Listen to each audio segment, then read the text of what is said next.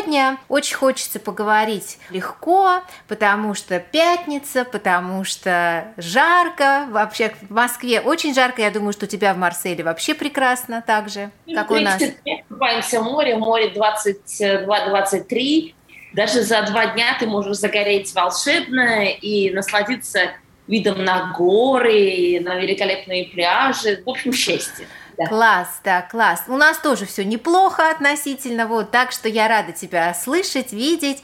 Привет, моя дорогая. И сегодня мы прям с тобой давай окунемся в эту атмосферу лета, французского лета на Лазурном берегу, с шампанским, с клубникой, еще с какими-нибудь разными вкусностями. И поговорим с тобой как раз о кухне Франции, о гастрономии, потому что да, это Конечно, потому что гастрономия и бюрократия – это два кита, на которых стоит вся Франция. Все знают, что французы очень жадные. Не все, но 80% я тебе в руку даю на отсечение. Они очень жадные. 20% это которые все-таки связаны с русской культурой, либо с иностранными какими-то корнями. Они очень щедрые, как русские. 80% очень жадные. Но при этом они никогда не будут экономить на то, что они пьют, кушают и дышат. Mm-hmm. То есть это для них а, статус жизни, поэтому здесь средний возраст э, поднялся до 79 лет. Mm-hmm. Это минимум. Они все 80, 85 лет. Я могу тебе выслать видео. Они все веселятся, отдыхают танцуют, пикникуют, гастрономируют. Здесь очень эм, распространены, например, э, кулинарные курсы. Это когда у тебя мишленовский повар в течение двух часов с тобой готовит там, 10 человек, например. собираешь компанию своих близких друзей, своего мужа или любимого, или там, я не знаю, подружку. И вы идете на курсы к мишленовскому повару, у которого стоит по ужинать или пообедать, ну, например, 150-250 евро. Вы платите всего 50. Он с вами два часа занимается. Для вас это просто такой релакс-шик. После этого вы за это же, то, что вы приготовили, он вам потом помог, э, вы это все потом дегустируете. Как тут говорят, это не обедать, а не ужинать, это дегустировать. И все это будет стоить 50. Отлично, отлично. Ну, ты знаешь, вот вообще такой вот этот французский образ жизни, он такой привлекательный именно потому, что французы какие-то легкие. Вот при том, что, возможно, есть какие-то проблемы у людей, понятно, что у нас у всех есть проблемы, все равно французы все, и женщины, и мужчины, они легкие. Я не знаю ни одной страны мира, в которой, во-первых, официально разрешен обед – два часа вместо часа положенного, как во всем мире. И за эти два часа людям официально разрешается выпить вина. Правильно я говорю? Всегда. Всегда. Когда мой муж э, бывший говорил о том, что завтра будет такой тяжелый день, такой тяжелый день, ты себе не представляешь. Но мы с тобой, кто-то живет, кто-то жил в России – для нас это означает, что мы в 6 утра встаем, идем на работу, хорошо, что два раза выпьем кофе, много очень встреч, и там, может быть, в час ночи вернемся. Нет, у них война войной, обед по расписанию. Он был директором банка, он уходил, э, да, в 6-7 утра, согласна. В 12 дня 30 он дома, чтобы насладиться обедом час, а потом, чтобы насладиться сиестой час. И это означает очень тяжелый день. Ну вот, вот это вот, я говорю, вот эта французская легкость бытия, это, конечно, какое-то особое искусство. Искусство красиво жить. Вот это, конечно, у французов не отнять. И, конечно, вот эта гастрономия и все, что с этим связано, это тоже в какой-то культ возведено. Потому что, вот насколько знаю я, французы могут спокойно весь вечер провести друг с другом и говорить о еде. Обязательно. То есть э, э, в течение дня каждый разлетается по своим делам, кто-то в поле, кто-то там на работу, кто-то там по каким-то э, встречам. На обед могут не встречаться, потому что у каждого свои какие-то appointment, рандеву. Но в 8 вечера ты обязан быть дома. Либо ты предупредил семью, что ты не будешь, потому что в 8 вечера это место и время – когда вся семья собирается. И это не важно, что ты делал в течение дня. Дети там помогают стол накрыть, кто-то там готовит, либо мужчина и женщина, они готовят, в принципе, по очереди. Ну, больше всего мужчины, конечно. Женщина больше отдыхает. Тут больше занимаются мужчины кулинарией. И это всегда шедеврально, каждый день новое блюдо. И они вот этому уделяют э, не только гастрономическое влияние и отношения, но и соединение семьи. Это очень важно. Мне кажется, гастрономия спасает Францию по полной программе, потому что это антидепрессант, который э, для них является базой. Угу. Это все эти великолепные рыночки, а рынки вот эти провансальские, ну вообще и во всей Франции, они происходят каждый день минимум в 15-20 городках. Ты можешь передвигаться в разные районы, регионы, и ты всегда найдешь там и великолепные дегустационные э, сессии, и трюфеля, и каких-то фромажев, сыров, соответственно, каких-то там э, великолепных э, сосисионов, колбас ну это даже колбаса по-нашему, это совсем не то. Там оливок, там, там просто ферия, там просто счастье. И при этом музыка, при этом все ходят, гуляют, веселятся, наслаждаются. Оно открывается все время в 7 утра. До 12 вот это блаженство ты можешь везде продегустировать. И даже когда ты приходишь, например, в Эксам-Провансе, ты приходишь, ну, уже позавтракать, он говорит, ну, попробуйте мои сосисены, мои трюфели и сыры. Ты говоришь, слушайте, ну я позавтракал. На тебя ругаются. Как ты можешь прийти позавтракав к нам на рынок? Больше, чтобы я тебя не видел. Кушай, кушай, кушай. Потому что на рынке всегда тушмуа, это трогай меня, попробуй меня, это, это просто счастье. Потом про гастрономию. Здесь, конечно, существует три варианта, ну, для меня, по ощущению. Туристические, про которые мы забываем прям сразу, которые отмечены в каталогах всех стран. Угу. Второе, это, ну, как бы это третье, но я на это второе нажимаю, это мишленовские, ну, тоже, слушай, сколько раз травились, не люблю мишленовские рестораны, стоит 500-600 евро, но очень странное удовольствие. И третье, вот то, что вообще это божественно здесь, и это просто выдвигается в уровень удовольствия, это авторские рестораны. Это те же самые мишленовские повара, которые не хотят больше играть вот в эти пять звезд. Они открывают свои рестораны, в которых меню не будет стоить, например, там, 200 евро и вино 500 евро. Оно будет стоить 49-45 за три блюда, и там вино он тоже подберет. Но у него руки-то не поменялись, он мишленовский. Угу. Гастрономия здесь рулит. Здесь это настолько базово, насколько это красиво, настолько это волшебно, потому что это же марсельский буабес. Раньше это было, ты же помнишь, это еда именно бедняков, то, что они не продали вот, утром на рынке. А, ты знаешь, я хотела прямо это отдельно с тобой обсудить, потому что очень интересно, как еда бедняков стала культом.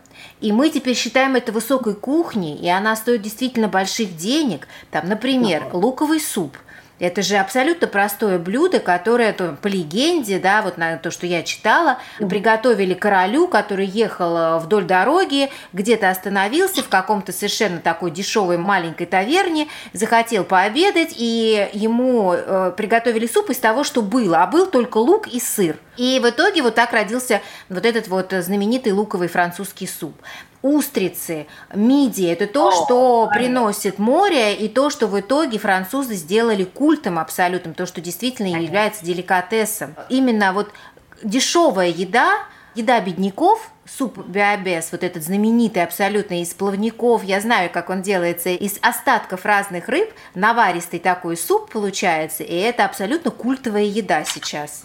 Как так получилось? Вот как ты думаешь, твоя версия? Ну, они, конечно, маркетологи. Они молодцы. Уровень-то поднялся. То есть это то, что раньше не продали. А сейчас совершенно по-другому.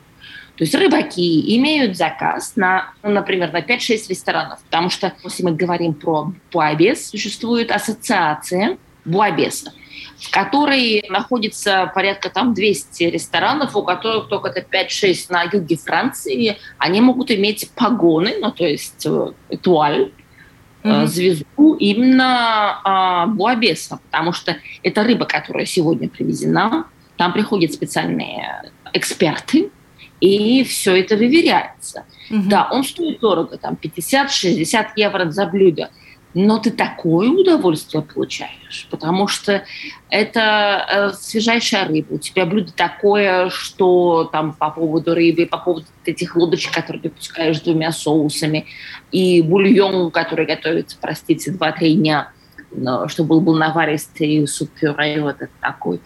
Это наслаждение нереальное, это за 4 часа проведения рядом с морем, под брызгами вот этого океана или моря, но это, это удовольствие. Да, он был раньше блюдом бедняков, но он превратился в эстетическое блюдо, потому что они монетизировали вот этот трафик угу. как мы говорим. И сейчас уже совершенно другая рыба, там это действительно искусство. Угу. То же самое устрицы. Вот мы говорим про устрицы, да, это же тоже было блюдо бедняков. Конечно, да, это то, что принесло тебе море. То есть ты даже ничего не делаешь, ты вскрываешь раковину, поливаешь ее соком лимона, там, уксусом, и все. В том-то и дело, что это так просто, но это, во-первых, безумно вкусно, во-вторых, это стало аристократизмом, признаком аристократизма, если ты ешь устрицы. Если ты не ешь устрицы, ну что-то с тобой не так, как-то тебя не так неправильно воспитали, какой-то у тебя не тот образ жизни. То есть это вот так сейчас воспринимается. Да, да. Но а, здесь, во Франции, вот то, что я очень люблю, я очень люблю Францию, несмотря на ее капризы, административной в большей степени. Все остальное волшебно и прекрасно. Каждый а, город имеет свои гастрономические особенности. Есть я не знаю, Компентра, которая славится своей клубникой. Она делает а, праздник клубники, ну, сейчас через две недели будет опять. Она продает примерно на этом празднике там 7 тысяч тонн. Все приезжают, покупают. Вместо там, 20 евро ты покупаешь за два там, машину и потом делаешь все, что ты хочешь. Есть, а, как, например, рейшранш, и, там а, трюфель. Ну, трюфель – это вообще золото Прованса, правда же? Mm-hmm. Это то, что стоит вообще просто миллион, если ты продвигаешься в Марсель, или 5 миллионов, если ты продвигаешься в Ниццу, а уж больше, если ты продвигаешься в Россию или в Америку. Но это настолько счастье, если ты бываешь там и наслаждаешься просто прогулкой по рынку дегустацию трюфеля за 25 евро. Каждая деревня имеет свою специализацию. И насколько они этим гордятся. Кто-то мелонские дыни, там, например, Дюма, он же подписал контракт э, на то, что он будет э, каждый месяц выдавать по одной книге бесплатно. И за это он на всю жизнь получит, ну, я не помню сколько, ну, там порядка там, пяти дынь каждый день в году. Можешь пойти на, на праздник сыр, банон, например. Но если мы говорим про банон, это маленькая деревушка. Она нежная, прекрасная, тихая. Там вообще, я не знаю, живут ли там тысячи человек. Но там э, банон – это самый важный сыр Франции. Это козий сыр, который изготавливается по старинным рецептам. И он первый получил АОС. Это то же самое, что про вино апелласьон оригиналь контроле. Ну, альзальские кальсоны, это же вообще счастье. Там мы едем туда специально, чтобы подегустировать кальсоны. Рядом, конечно, мы посетим какие-нибудь шато, какие-нибудь красивые места. Там оливковые рощи, это, ну, это же блебо де Прованс. А там это олива, она лучшая во Франции. Даже если ты бываешь где-нибудь ну, в мишленовских ресторанах, они тебя спрашивают, какую вы хотите оливку? Ну, масло. Ты говоришь, ну, любой de Provence. Они такие, блин, знаток. Uh-huh, uh-huh, uh-huh. А Камарк – это le sel de Provence, cœur de Provence. Это означает а, сердце Прованса, потому что там соляные холмы, и наверху собирается сель, соль, руками. И это называется le fleur de Camargue. Это цветы камарка. И это мы не используем для того, чтобы готовить. Это когда ты уже приготовила, например, для салата и там сделала бёв, какое-то там мясо или рыбу, и ты просто финируешь в конце. Оно хрустящее, а это божественно. Слушай, ты еще ну, так ты... рассказываешь, Света, что вот знаешь, просто, знаешь, мне кажется, слюноотделение начинается у всех, у меня, у наших слушателей, потому что это действительно так вкусно. Ты представляешь себе вот это французское небо, вот эти пейзажи, вот эта великолепная кухня. Я об этом мечтаю. Я очень надеюсь, что первая моя вылазка в Европу будет, как, конечно, во Францию. Вот именно ради того, что ты говоришь, именно для того, чтобы вкусить вот эту вот вкусную жизнь с едой, с этими расслабленными людьми, вот с этими великолепными пейзажами. Это, конечно, то, за что мы обожаем Францию. И, конечно, ну, равных стран нет, на мой взгляд. Я с тобой совершенно согласна, потому что здесь невероятный дзен, потому что, ну, как я уже тебе говорила, это le matin и trop vite après-midi. Нежненько с утра и не, не быстро после обеда. Великолепно. Что... Слушай, это просто девиз. Мне кажется, это надо прям написать вот всем людям, э, живущим на Земле. Так жить надо научиться так, как живут французы, надо научиться. Мы так не живем, по крайней мере в Москве. Русские люди, которые, как ты сама говоришь, в 6 утра встали, в час легли. И все это время мы что-то делаем. У нас сесть э, пообедать 15 э, минут, если есть, прекрасно.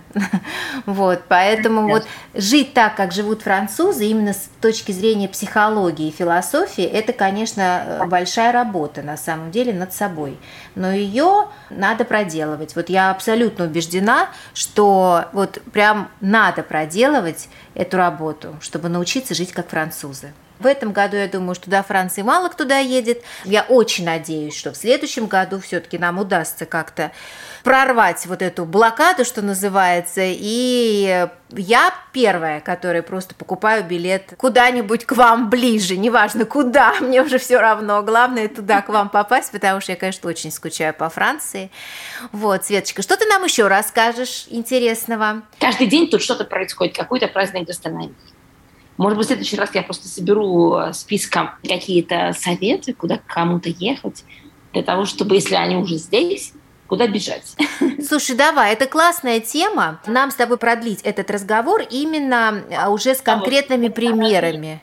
Вот с удовольствием. Я просто расскажу, и люди могут, когда они приезжают, или кому-то посоветовать, потому что это, это нереальное счастье. А так, на самом деле, мне очень нравится во Франции по поводу гастрономии, то, что все в 8 вечера дома. Угу. Все готовят еду, кто-то ставит стол, и все сидят без телефонов и телевизора, все обсуждают какие-то события. Не важно, что обсуждать. Вы вместе два часа. Да, это здорово. Это очень правильная тенденция. После этого ты спишь хорошо, ты наслаждаешься жизнью. Но это да. по-другому. И дети открываются. И дети открываются. Иди там, убери там свою комнату, помой посуду. Они просто очень такие живые в этот момент становятся, потому что их слушают. Да, и дети открываются, и в целом это способствует отношениям и мужчине, и женщине, и дети, родители, и родители, еще родители. То есть это укрепляет mm семью. Вот такие совместные вечера, совместное обсуждение любой темы, неважно, как ты сказала, что обсуждать, главное собраться за столом и разговаривать. Это действительно действительно очень здорово, и это очень по-французски. Вот действительно это то, чему надо учиться. В течение нашего разговора очень много произнесла этих слов, вот эту фразу, что нам надо учиться у французов. Это абсолютно так и есть. Вот ты это подтверждаешь. Светочка, спасибо тебе огромное за спасибо это. Тебе огромное. Да, мы сейчас продолжим, потому что я, может быть, какие-то рекомендации дам по конкретным местам, чтобы явки пароли. Для да, для с удовольствием. Я думаю, что с удовольствием мы это сделаем. Прям по регионам с тобой действительно пройдемся и точно обозначим, где что искать, вот где что... что делать, какое счастье получать. Да, да, да, да, это очень здорово. А сейчас пойдем нальемся по бокальчику винца. Мне кажется, что после да. нашего разговора прям напрашивается. Спасибо тебе, дорогая, спасибо. спасибо Все, тогда тебе, надолго не прощаюсь, очень жду продолжения на этой темы. Да, с удовольствием. Все, Давай, всего хорошего, целую, дорогая, пока.